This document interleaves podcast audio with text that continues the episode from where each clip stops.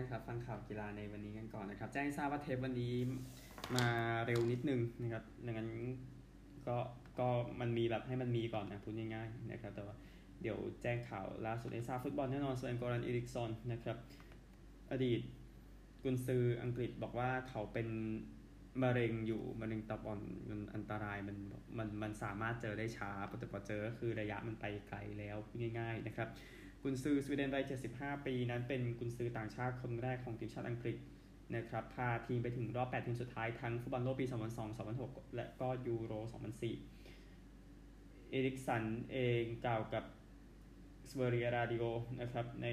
เรื่องที่ว่าบอกว่าจะพยายามต้านมันให้นานที่สุดที่เป็นไปได้นะครับ ก็เขาเองนั้นออกไปจากการเป็นผู้อำนวยการกีฬาของทีมในสวีเดนคาร์ลสตัดเมื่อปี 11 เมื่อเมื่อเมื่อ 11 เดือนที่แล้วขออภัยนะครับอีกซอนเองบอกกับทาง BBC World Service นะครับบอกว่าใช้ชีวิตอย่างปกตินะผมไม่ได้อยู่โรงพยาบาล กับคริสต์มาสกับปีใหม่เนี่ยครอบครัวอยู่กันหมดหลายคนทีเดียวนะครับเขาก็ออกมาบอกอย่างนั้นนะครับซึ่งอีริกซอนเองนะครับก็ออกจากลาซิโอมาเดือนมกราคมปี 2001 เพิ่งเป็นแชมป์อิตาลีในตอนนั้นนะครับเพื่อมาคุมทีมต่อจากเควินคีแกนนะครับก็นำ ทางอังกฤษบุกไปชนะเยอรมนี5ประตูต่อหนึ่งในตอนนั้นน่ะนะครับก็นั่นคือเรื่องของอีริกซอนแต่สาระของส่วนกรณีอีริกซอนคือไม่ใช่คุณซื้อธรรมดานะครับ อย่างที่ทราบๆกันดังนั้นใช้เวลาในข่าวนี้พูดถึงประวัติของทางสเวนโกรัน สักครั้งหนึ่งแน่นอนเขาดังขึ้นมาในการคุม IFK เยเตบอร์กนะครับใน ช่วงปลายยุค 70 ต้นยุค 80 ได้แชมป์ยูเอฟ่าคัพด้วยนะครับในปี 1982 ก็คือยุคที่ทีมนี้ก็แบบหยุดไม่อยู่อะนะครับในยุค 80 ได้แชมป์ยูเอฟ่าคัพสองนัดเขาได้ครั้งแรกนะกับทางทีมที่ว่านะครับพอขยายไปก็คือไปคุมเบนฟิก้าต่อมานะครับได้แชมป์โปรตุกับสวีเดนเองได้แชมป์ลีกหนึ่งครั้งถ้วย 2 ครั้ง แล้วก็ยูเอฟ่าคัพนะครับปี 8 2 ไปคุมเบนฟิก้าได้ดับเบิลในปีแรกได้แชมป์ลีกปีต่อมา ขยับไปคุมโรม่าได้โคปาอิตาเลียครั้งหนึ่งฟิออเรนติน่านั้นไม่ได้ถ้วยอะไรกลับมาเบนฟิก้าใหม่อีกรอบในช่วงต้นยุค 90 นั่นนะครับ ก็คุมทีมไปแชมเปี้ยนส์ลีกรอบชิงปี 1990 แพ้มิลานนะครับ แต่ว่าได้แชมป์ซูเปอร์คัพของโปรตุเกสปีต่อมาได้แชมป์ลีกนะฮะ ไปอิตาลีทีมมาคุมซามพ์โดเรียได้โคปาอิตาเลียครั้งหนึ่งนะครับ ได้คุมรุดกุลลิตด้วยนะ ที่เพิ่งมาเมืองไทยนะครับ แล้วก็ไปคุมลาซิโออย่างที่ทราบๆ กันที่ได้ถ้วยเยอะกับลาซิโอได้โคปาอิตาเลีย 2 ครั้ง ปี 2000 ได้ดับเบิลแชมป์นะครับได้ซูเปอร์โคปาอิตาเลีย 2 ครั้งในนี้ ชนะคัพวินเนอร์สคัพปีสุดท้ายที่เจอมายอร์ก้าแล้วก็ไปชนะซูเปอร์คัพยุโรปชนะแมนเชสเตอร์ยูไนเต็ดนะนะครับก็ประมาณนี้แล้วก็ได้รองแชมป์ลีกจีนอีกครั้งหนึ่งกับเซี่ยงไฮ้ SIPG นะครับสำหรับความสำเร็จของ เขานะนะครับ ก็ก็เป็นกำลังใจให้กับตัวเขาแล้วก็ครอบครัวนะครับสำหรับฟุตบอลเองเจดอนซานโชปีแมนยูเทดคนนี้นั้นกลับไปบรูเซียดอร์ทมุนด์ด้วยสัญญายืมตัวนะครับ เดี๋ยวติดตามแล้วกันว่าฟอร์มจะกลับมาหรือไม่นะนะครับ ส่วนข่าวที่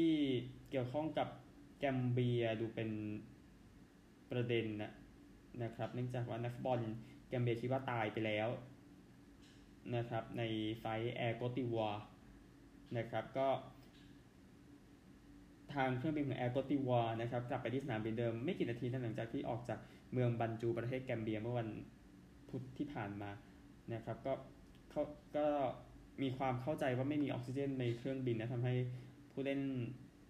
หลายคนหลับไปนะครับโค้ชเองก็ออกมาขอบคุณนักบินนะครับที่รีบบินกลับมาให้ทีมปลอดภัยก่อนนะ นะครับ ก็บอกว่าเครื่องบินมันร้อนมากและไม่มีออกซิเจนนะครับอันหนึ่งนักเตะแกมบอกว่าพวกเขายังรู้สึกตกใจอยู่พูดถึงนะฮะส่วนแอร์โกติวานั้นเป็นสายการบินประจำการแข่งขันนะครับ แต่ว่าส่งเครื่องบินอย่างนี้ไปรับนักเตะแกมเบียอย่างนี้ก็ดูมีอะไรให้พูดเยอะนะครับ ก็ทอมเซนต์ฟีตนะครับคุมแกมเบียมาตั้งแต่เดือนกรกฎาคมปี 2018บอกว่าเรื่องที่เกิดนี้มันรับไม่ได้นะครับ ถูกครับอ่านข่าวแล้วตกใจกันทีเดียวกับอะไรที่เกิดขึ้นนะนะครับอันหนึ่งตื่นมาเช้าวันต่อมาน่าจะทราบผลซูเปอร์โคปาเดเอสปัญญาระหว่างบาร์เซโลนากับโอซาซูนาแล้วนะครับเพราะงั้นเรื่องตัวฟุตบอลที่เตะกันของวันศุกร์นะครับ ก็แจ้งให้ทราบก็พรีเมียร์ลีกไม่ได้มีคู่ใหญ่นะ ไม่ได้ไม่ไม่ได้เตะกันยิ่งใหญ่ขนาดนั้นเป็นช่วงเบรกหนีหนาวนะครับ แต่ว่าทีมที่ต้องเตะเอฟเอคัพรอบเอ่อรอบสามนัดแข่งใหม่เดี๋ยวมันจะเจอปัญหาต้องเตะแทนที่จะหยุดเนี่ยนะครับซึ่งพรีเมียร์ลีกมีเบิร์นลีย์กับลูตันตีสองสี่สิบห้าลาลิก้าเซบียากับอลาเบสตอนตีสามบุนเดสลีกาบาเยิร์นกับฮอฟเฟนไฮม์ตอนตีสองครึ่งแล้วก็แน่นอนเอเชียนคัพมาแล้วนะครับจากลูเซลกาตาร์แชมป์เก่าเจ้าภาพเจอกับเลบานอนนะครับ เดี๋ยวขยายเพิ่มในส่วนของ preview ให้อีกทีสำหรับการแข่งขันเอเชียนคัพแต่ที่แน่ก็คือก็ลุ้นแชมป์กันอยู่ 5 ทีมนะครับ ญี่ปุ่น ออสเตรเลีย เกาหลีใต้ ซาอุดีอาระเบีย แล้วก็อิหร่านนะครับก็เซตเดิมแหละนะฮะก็คงเป็นอีกครั้งที่กาชื่อกาตาร์ออกไปก่อนนะครับผลงานในบอลโลกวกนี้มันไม่ได้แสดงออกมาเท่าไหร่ ซึ่งจริงๆเราก็ตอนที่ได้แชมป์4ปีแล้วก็ไม่มีใครสนใจเหมือนกันนั่นแหละนะอันนั้นก็อันนั้นก็เรื่องหนึ่งนะครับดังนั้นคือเอเชียนคัพ นะครับแต่ว่าเอเชียนคัพอยู่ในสื่อเราเยอะในเรื่องที่ไม่ควรอยู่อะนะในประเด็นเรื่องของการถ่ายทอดสดนะครับซึ่งเดี๋ยวค่อยว่ากันในส่วนของที่พีพีทีวีต้องจัดการงานของตัวเองพูดง่ายๆเรื่องของการถ่ายทอดสดนะนะครับโอเคนี่คือเรื่องที่ว่าอันหนึ่งสนุกเกอร์เดอะมาสเตอร์สนะครับรอนนี่โอซุลลิแวนปราบแบร์รี่ฮอว์กินส์ไปแล้ว 6 ต่อ 3 นะครับ เกมที่จะแข่งกันในคืนวันศุกร์ นะครับมันยังเหลือชอนเมอร์ฟี่กับแจ็คลิซอฟสกี้ตอนตีสองขอโทษครับจัดด์ทรัมป์กับอาลีคาร์เตอร์สองทุ่ม แล้วก็อีกคู่หนึ่งจะเป็นมาร์คเซลบี้กับมาร์คอัลเลนตอนตีสองนะครับแล้วเดี๋ยวผลพอข้ามไปเช้าวันต่อมาเมอร์ฟี่กับลิซอฟสกี้คงทราบผลไปแล้วแหละนะครับรักบี้กันบ้างนะครับรักบี้ 15 คนแอนดี้ฟาร์เรลนั้นจะนำทีม Lions ไปออสเตรเลียนะครับก็มาแทนโค้ชวอร์เรนแกตแลนด์ นะครับ ก็ทางโค้ชฟาร์เรลก็เป็นผู้ช่วยแกตแลนด์เนี่ยแหละใน Lions ชุดปี 13 แล้วก็ 17 ฟาร์เรลเองนำไอร์แลนด์ไปบุกชนะนิวซีแลนด์2เกมต่อหนึ่งแล้วก็ได้แกรนด์สแลมมาแล้วให้กับไอร์แลนด์นะครับ แล้วก็เซ็นสัญญากับทางไอร์แลนด์เนี่ยไปถึงปี 2027 ซึ่งเขาจะเริ่มทำงานกับ Lions ในปี 2024 ครับ ก็เดี๋ยวติดตามแล้วกัน Lions ไปออสเตรเลียซึ่งไม่น่าใช่งานยากเกินไปไงสำหรับทาง Lions นะครับเมื่อเทียบกับอะไรที่เกิดขึ้นอยู่กับออสเตรเลียในวันนี้นะครับแบดมินตันเองเข้าสู่วันศุกร์เข้าสู่รอบ 8 คน หรือ 8 คู่สุดท้ายสำหรับการแข่งขันแบดมินตันมาเลเซียโอเพนที่กัวลาลัมเปอร์นะครับอันหนึ่ง8คนมีดังนี้แอ็กเซลเซนเจออึ้งลู่เจอซือหลินเจอกับลีแล้วก็แอนทอนเซนเจอนาราโอกะนะครับ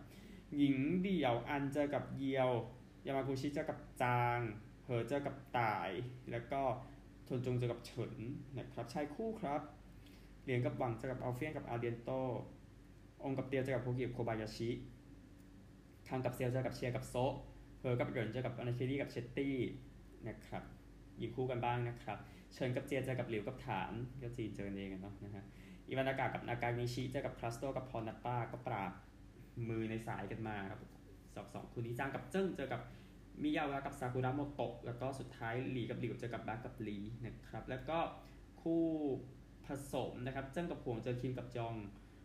ฮีกับทันเจอกับผู้วารุเคาะกับแต้รัตนชัยนะครับคุณจะผ่านไปได้นะฮะแล้วก็เจนกับเว่ยเจอกับเซลกับแชร์ แล้วก็คู่สุดท้ายมิโตริคาวะกับไซโตเจอกับบาตาดาเบะกับอิกาชิโนะก็ญี่ปุ่นเล็กเจอญี่ปุ่นใหญ่นะพูดถึงนะครับ เดี๋ยวไปกันที่สหรัฐกันครับสำหรับ NFL นะครับก็พูดถึงเกมที่สหราชอาจักรนะพูดถึงนะครับชิคาโกแบร์สและมินนิโซตาไวกิ้งยืนยันว่าจะเล่นในลอนดอนในปี 2024 นะครับก็ตามแจ็คสันวิลจากัวร์สไปจากัวร์สเองจะเล่นในเวมบลีย์แบร์สกับไวกิ้งก็เดี๋ยวจะไปที่สเปอร์สเตเดียมนะครับแล้วก็แคโรไลนาแพนเทอร์สจะเล่นในบ้านในเกมที่มิวนิกในปี 2024 นะครับก็ ตารางที่บราซิลยังไม่แจ้งนะ รอต่อไปอีกสักคู่หนึ่งนะครับแต่ว่าเอาเกมไปเพิ่มที่อังกฤษก็ได้ดูดูแล้วอะมันมันยังดูไปได้สวยอยู่อะนะครับก็ใช้เศรษฐศาสตร์คำนวณแล้วกัน แต่ก็คือต้องตรวจเต็มทุกเกมไงแต่ผมว่าสามเกมมันมันมันอาจจะอาจจะเกมที่สี่อาจจะตามมาได้ในใจนะนะครับ อันหนึ่งมหาวิทยาลัยอลาบามานะครับประเด็นเรื่องของหลังจากที่โค้ชนิกเซบันออกจากตำแหน่งไปแล้วนะครับ ก็ตัววิ่ง เจสแมคเคลแลนนะครับตัววิ่งหลักของมหาวิทยาลัยนั้นเตรียมจะเข้า draft นะครับก็ตัววิ่งหนึ่งตัววิ่งสองของทีมนะ ตัววิ่งสองรอยเดลวิลเลียมส์ก็จะเข้าสู่ระบบ ระบบเปลี่ยนมหาวิทยาลัยนะครับดังนั้น 2 คนนี้ก็หายไปกับอลาบามานะครับอันนั้นคือตัวมหาวิทยาลัยอาราบามาแต่ว่าข่าวนิกเซบันก็ดูเป็นประเด็นมากกว่าเยอะนะครับ แล้วก็เบสบอลเองที่น่าสนใจในวันพฤหัสบดีในคืนวันพฤหัสบดีครับก็จะ เป็น deadline ของกระบวนการ arbitration นะครับ กระบวนการที่ผู้เล่นกับทีมงัดกันในเรื่องของค่าเหนื่อยในปีต่อมาอยู่ ซึ่งมันมันอยู่ในสัญญาว่าเข้า arbitration ได้ในปีไหนหลายๆคนก็ใช้นะครับ แต่ว่าทีมบางทีมก็กะจะคุยให้รู้เรื่องไปก่อนเช่นกันสำหรับทาง arbitration ก็คือว่า arbitration เองนะครับก็คือว่า ถ้าผู้เล่นอยู่ที่คุยกันกับทีมไม่ได้เขาสู่กระบวนการ A เนี่ยนะครับก็จะต้องมีกรรมการ 3 คนมาพิจารณาว่าเขาคนที่สมควรได้เงินเงินปีเนี่ยตามทีมหรือว่าตามที่ผู้เล่นเรียกนะครับมันก็จะบันเทิงอยู่ซึ่งเดี๋ยวซึ่งเดี๋ยวข่าวเรื่อง arbitration พวกผลตรงนี้เดี๋ยวค่อยมานั่งขยายทีว่าใครใครรวยขึ้นบ้างนะครับแต่ว่าที่เป็นข่าวใหญ่จริงก็คือโค้ชบิลเบลิชิกนั้นเตรียมไปจากนิวอิงแลนด์แพทริออตส์นะตามที่คนบอกแต่ว่า ข่าวที่ข่าวก็คือจะมีการแถลงก็คือมีการแถลงการตอนเที่ยงคืน เข้าวันศุกร์นะครับ แต่ว่าหลายคนคงทราบไปว่าจะเกิดอะไรขึ้นต่อไปนะครับ ถ้าเห็นประกาศแต่ก็มีแต่ว่าก็กระแสข่าวหรือคือที่โค้ชจะไปจากนิวอิงแลนด์จะอยู่กับนิวอิงแลนด์มา 24 ปีนะครับ แต่ว่าด้วยสาระก็คือว่า 5 ปีหลังสุดไม่ชนะเพลย์ออฟเลยนะครับประมาณนั้นแหละนะฮะก็โค้ชเบลิชิกเองจะคุยด้วยกันกับโรเบิร์ตคราฟต์ในแถลงการตอนเที่ยงคืนนะครับ แต่ว่า อัดเทปมันอัดไปก่อนแล้วนะครับเดี๋ยวค่อยสรุปอีกทีหนึ่งถ้าโค้ชเขาตัดสินใจไปอย่างสมบูรณ์นะนะครับเดี๋ยวค่อยขยายเรื่องของความสำเร็จของเขาอีกสักทีหนึ่งนะครับ โอเค นี่คือข่าวทั้งหมดวันนี้พบกันใหม่ในวันพรุ่งนี้สวัสดีครับ